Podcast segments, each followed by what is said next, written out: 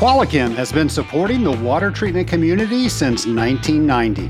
When it comes to blending your products, you have many companies to choose from. Why choose Qualichem? Because Qualichem support staff contains three certified water technologists. Qualichem ships your product from either Virginia or Nevada.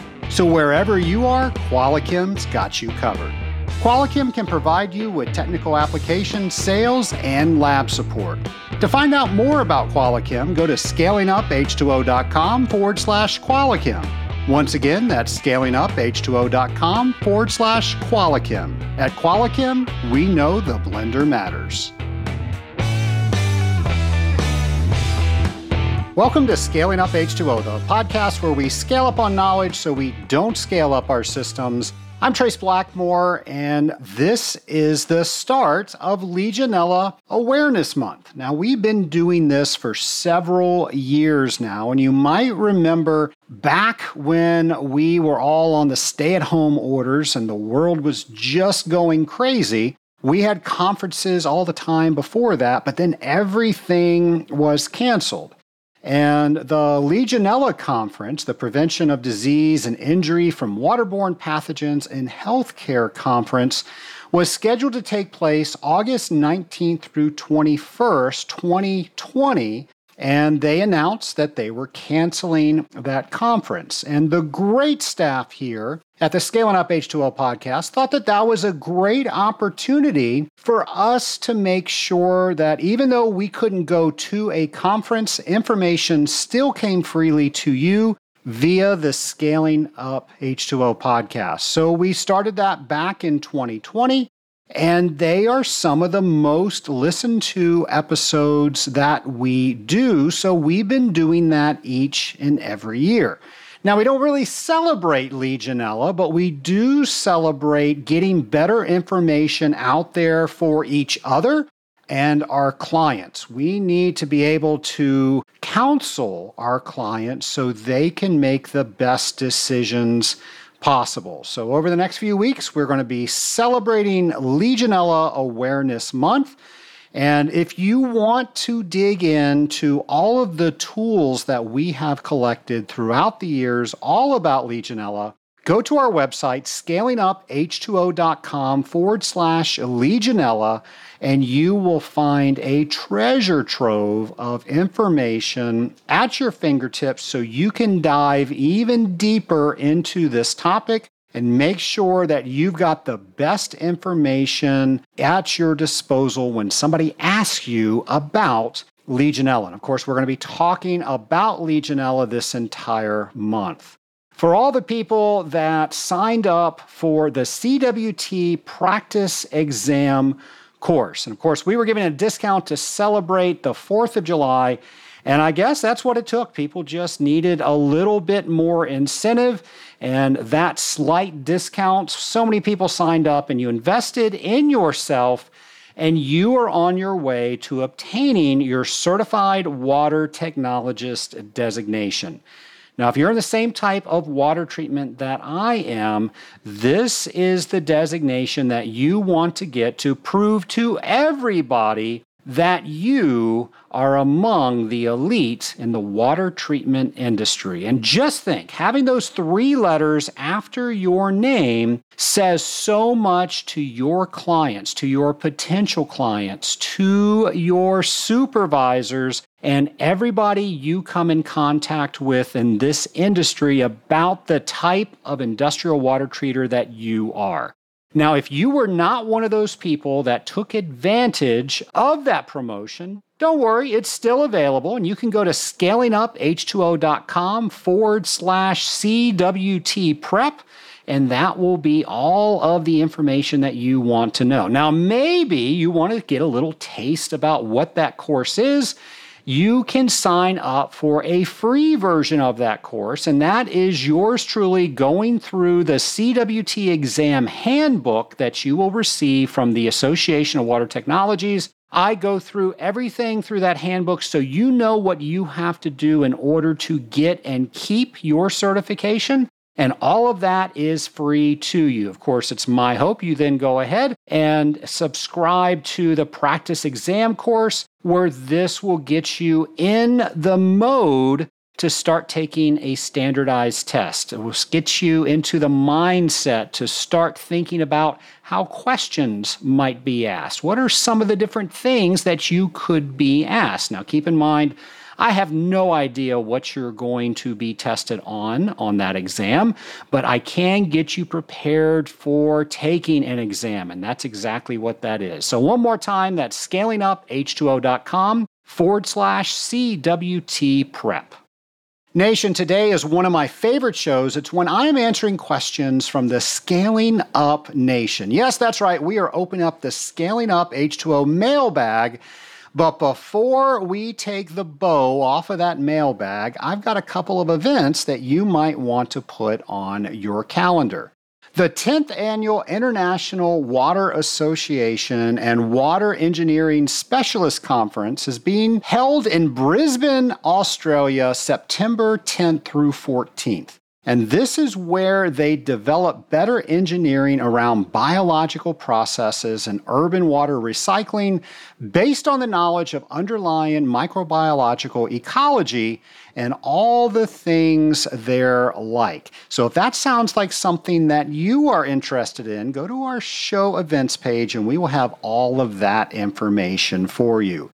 Also, the 2023 Water Reuse Texas Conference is taking place September 20th through 22nd in Frisco, Texas. So, if you want to learn more about this conference, and this is all about water reuse and all the people that are involved in that sector, we'll have that information on our show events page.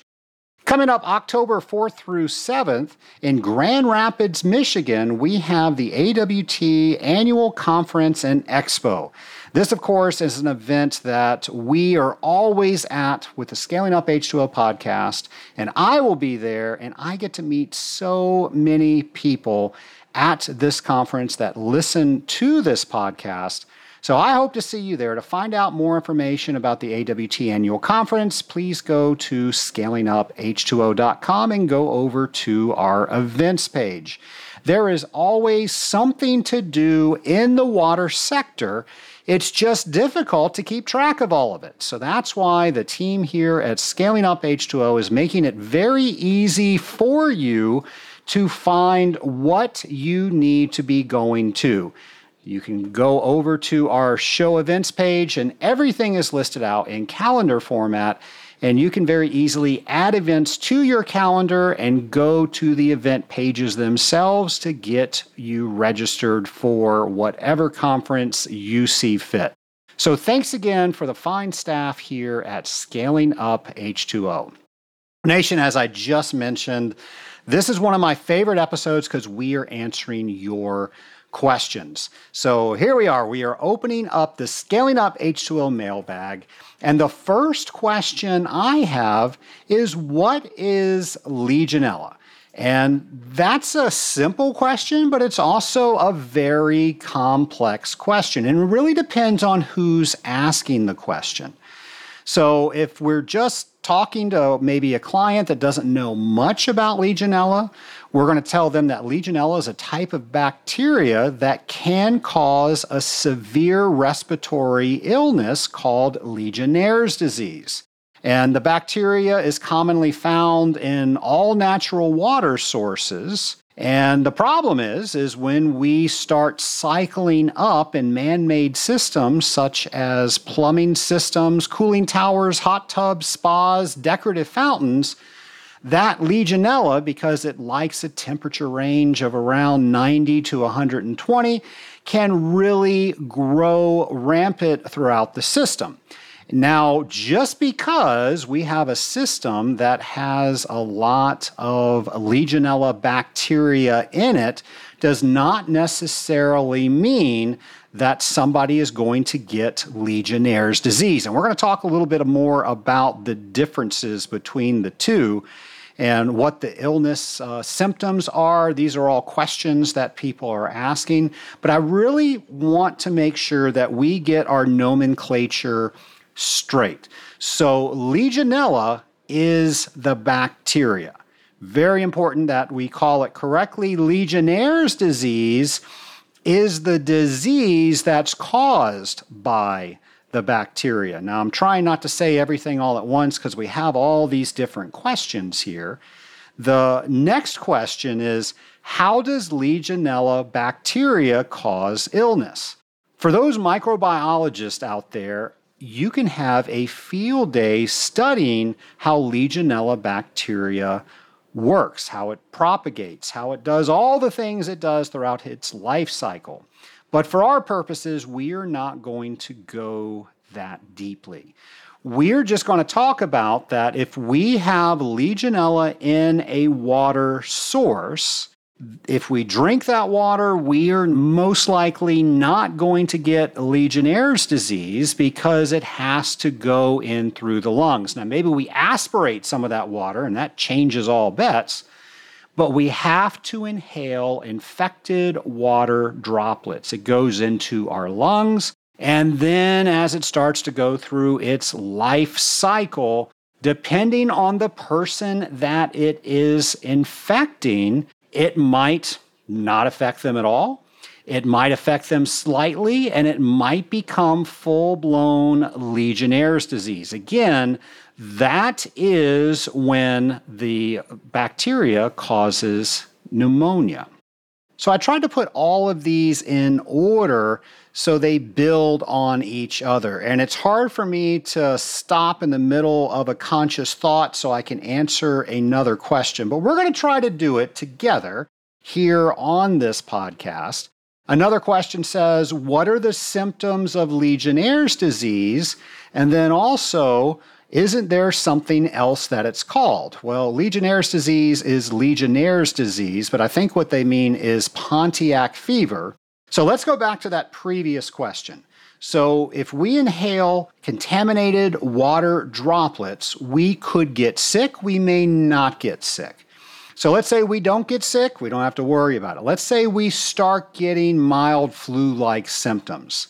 Now, this is not pneumonia, and this is actually the Pontiac fever that I alluded to earlier. Now, this normally will appear one to three days after exposure. It lasts up to about five days. It normally does not require any hospitalization, and about 95% of the population is exposed to it and has probably had it. And if you're working around cooling towers and other things, you have probably had this at some point in your lifetime. You probably thought it was a flu, a bad cold, and you were fine within a couple of days. That's Pontiac fever. So now let's talk about Legionnaire's disease. And another term for it is legionellosis. Again, we like to throw a whole bunch of terms here in our industries. I don't know why we do that, but so many things mean the same thing. Now, this is pneumonia. Legionnaire's disease is the pneumonia that's caused by the Legionella bacteria. Now, this can be potentially fatal. And it is a respiratory illness, like we said, it is pneumonia. Symptoms like this is high fever, chills, muscle pain, headache, a dry cough, diarrhea, vomiting, confusion, delirium could also be common with this. Typically, this appears two to 10 days after exposure, and uh, recovery can take a long time and about 5% of the population is susceptible to this when they are exposed. Now, typically, the at risk people for Legionnaire's disease are immune suppressed. People that might be on chemotherapy or after transplants with uh, immunosuppressants. Maybe they're taking steroids. Smokers are actually more susceptible to get this pneumonia, people with lung disease, people that are generally sick or in poor health, and the elderly and infirm. So, the bottom line is a weakened immune system can't fight off this bacteria, so that's why these are more at risk individuals. Another question might be well, how do you treat Legionnaire's disease? And Legionnaire's disease is treated with uh, macrolides, and that's a specific type of antibiotics. And you're probably familiar with some of the name brands. So one is azithromycin, that's a Z-Pak. Another one is Levaquin. Tetracycline is a, another one. So if you maybe had the onset of getting Legionella, maybe it was just presenting as a mild flu, and they put you on one of these, most likely it just knocked it out. If they were to do a test to figure out if you had Legionella bacteria in your system or not, and they and they actually found it, they would most likely prescribe one of those antibiotics that I just mentioned. Another question asks, how do you know you have Legionella bacteria in your body? Well, how do you know? Most likely you'll have some symptoms. Well, that doesn't tell you anything. And then they would take a sample and uh, the sample might be might start off with an X-ray to see if you have pneumonia. And then if they suspect Legionnaire's disease, they'll do a urine test or maybe they do a lab test on a, uh, on a lung biopsy or maybe a sample of the phlegm that you have in your lungs. Now, a question that wasn't asked, but I'm sure somebody's wondering, is how do you test for it in the system? And many of us have taken Legionella samples, and of course, there are all sorts of different labs across the world, but typically they will take a suspected system and they will take a sample. There's uh, a preservative that's in the sample, and then uh, they actually send that to a lab and then there's a culture period. They read that culture and then they let us know if it was positive. And it's not just if it was positive or if it was not detected, it was how much was actually positive. Now, this question wasn't asked, but I think it's always important when we talk about testing it is very important for you to know what you are going to do if you get a positive and what you're going to do at the different levels of getting a positive. So, everybody thinks, if they don't do their research, that the only reasonable test to get back or the only good test to get back is non detect. Well, what if you get a very small amount? If you send a test and you haven't had a conversation with your customers and have a plan into effect what you're going to do when you receive those results, folks, you probably tested too early.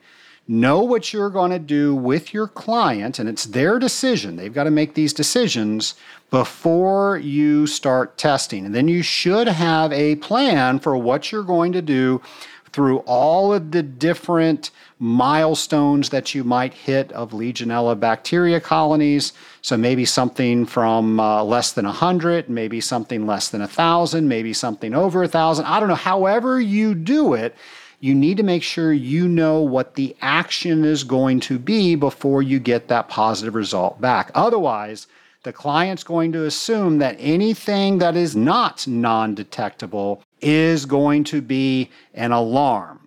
Okay, well, it could be an alarm, but what are we going to do about that alarm? And if we don't know, we should probably figure it out before we send that test in. Another question asks Can one person infect another person with Legionnaire's disease? And the answer is no. We have never seen a case where that has happened. Like I said earlier, you have to get it through infected water droplets and you inhale that, and then it starts growing into the lungs. Uh, I have never heard of a case where somebody has sneezed on somebody or coughed on somebody, and now they have spread Legionella that way.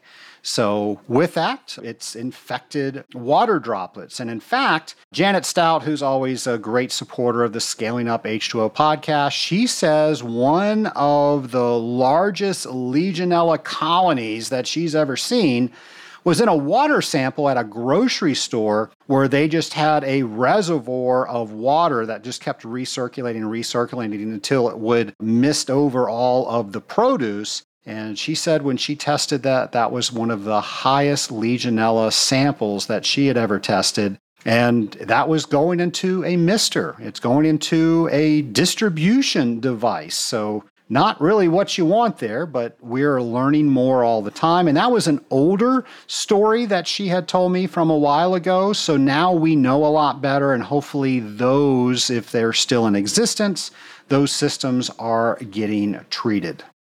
Our next question is How did Legionella get its name? Well, Legionella sounds like legion, sounds even more like legionnaires.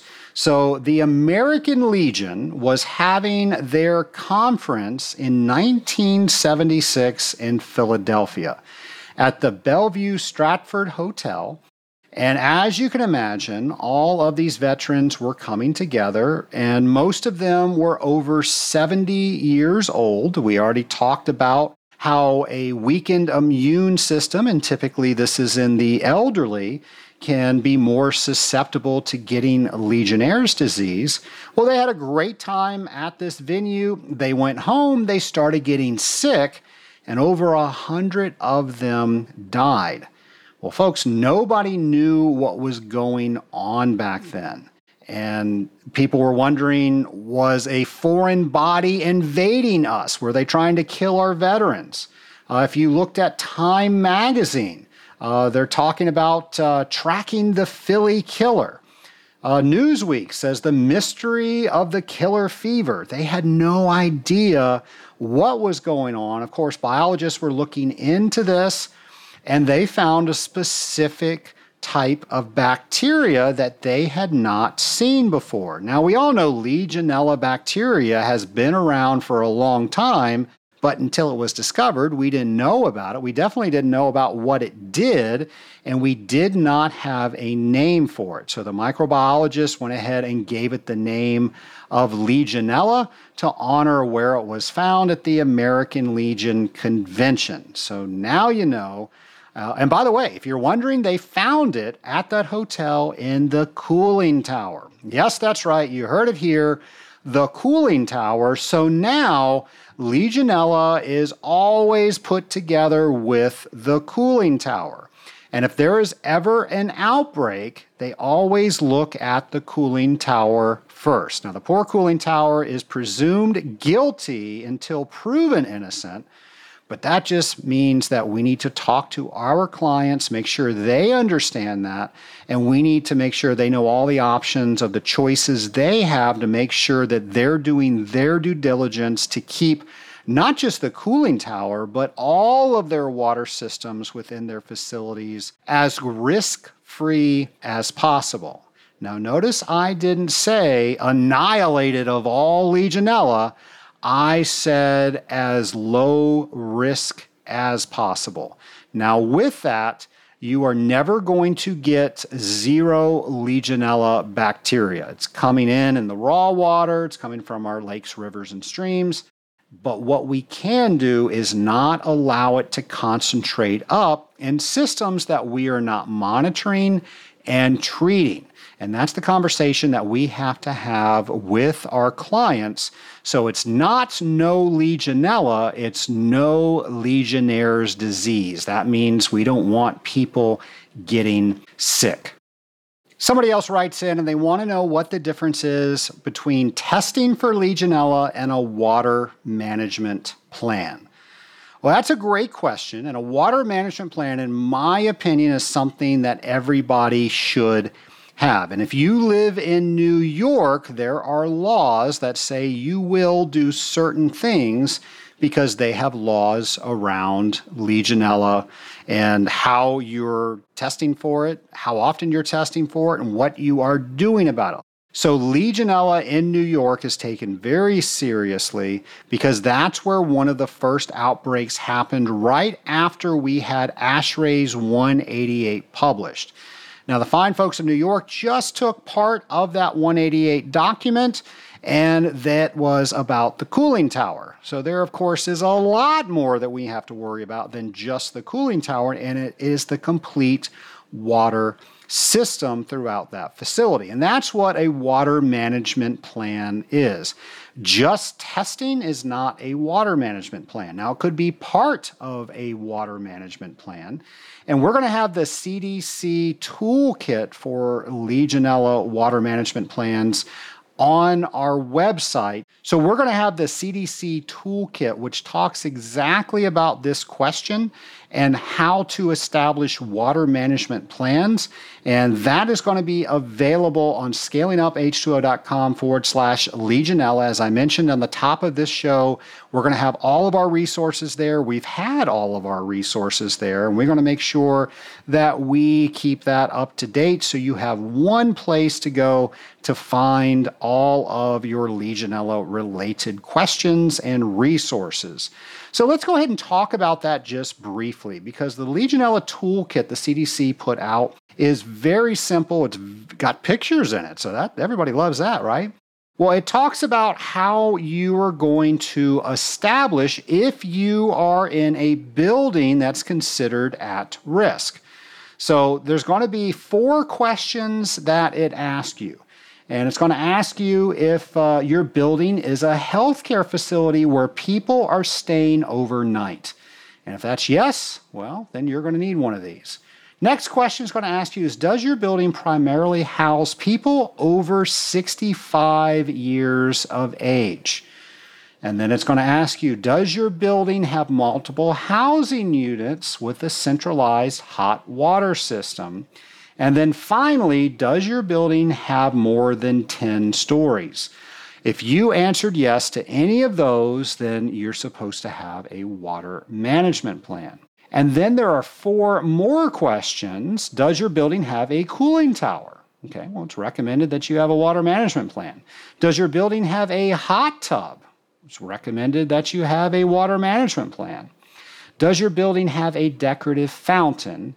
And then finally, does your building have a centrally installed mister, atomizer, air washer, or humidifier? So, again, all these things can be distribution devices that Legionella can use, and then you can inhale infected droplets. So if you answered yes to any of those, it is recommended that you have a water management plan. And a water management plan is not as complicated as I think people make it out to be. There are seven steps, and I'm going to just read them to you.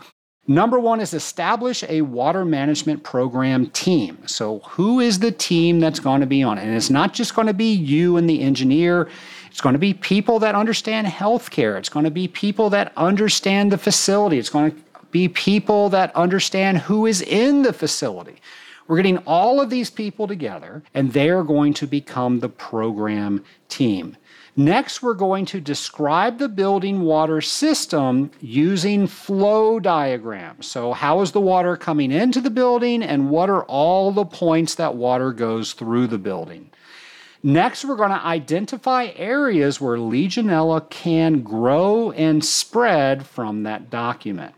We're then going to decide what the control measures need to be, how we're going to apply and monitor those. So, on that diagram, if we decide that the cooling tower is an area where Legionella can grow and spread, what are we going to do about it? How are we going to measure it? How are we going to maintain it? How are we going to then establish, this is number five, ways to intervene when the control limits are not met? And then we're making sure the program is running as designed and that's just simply we're doing exactly what the program is telling us to do. And if everything looks good, we're going to document that everything looks good. But if we miss one of those control measures, we now have something that we can do. We all know that if we get a positive test that comes back at a designated rate, we can then go to whatever that designated rate is and within our plan, and we can take that action. And then finally, we're documenting everything, we are communicating everything.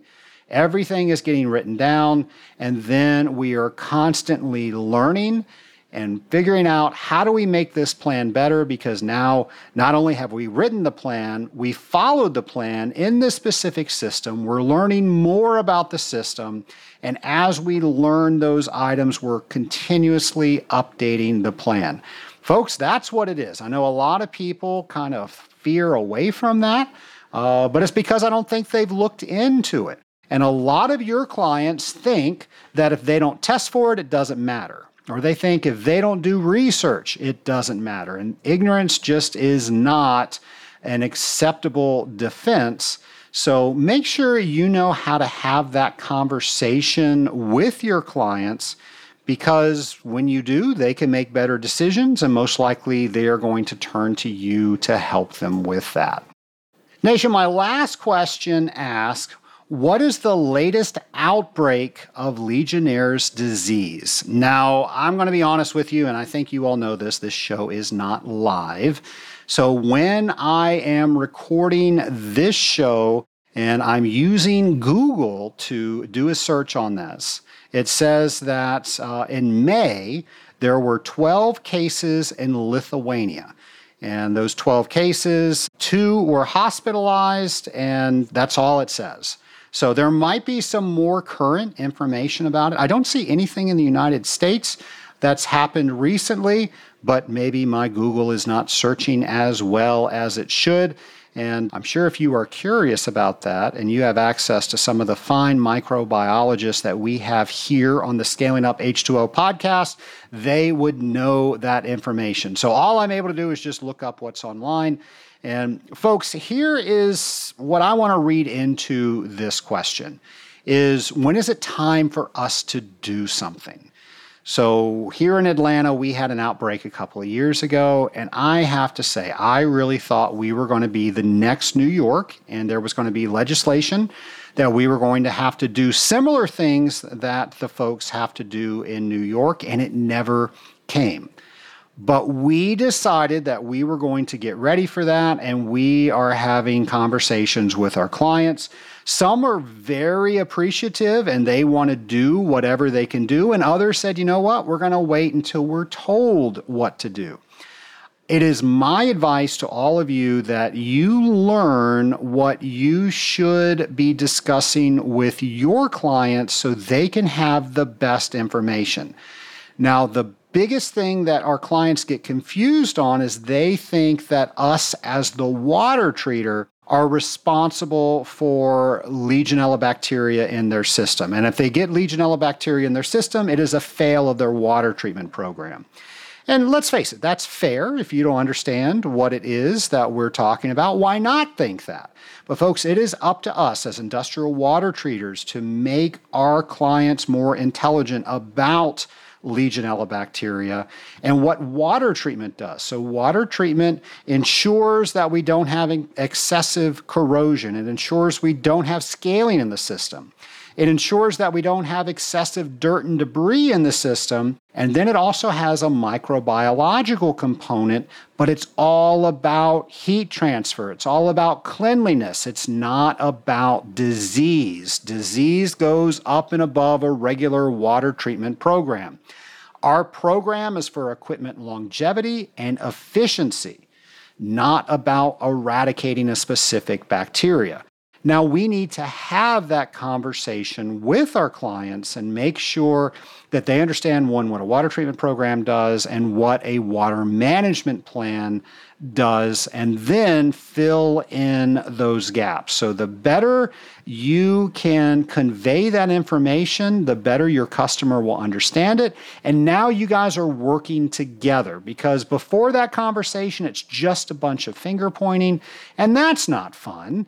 It is fun, however, when everybody is working from the same page. We're all working towards a common destination. And that's how we help clients, and that's how we ensure that they know how much that we do for them. And folks, I want to thank all of the people that have written in and asked questions about Legionella.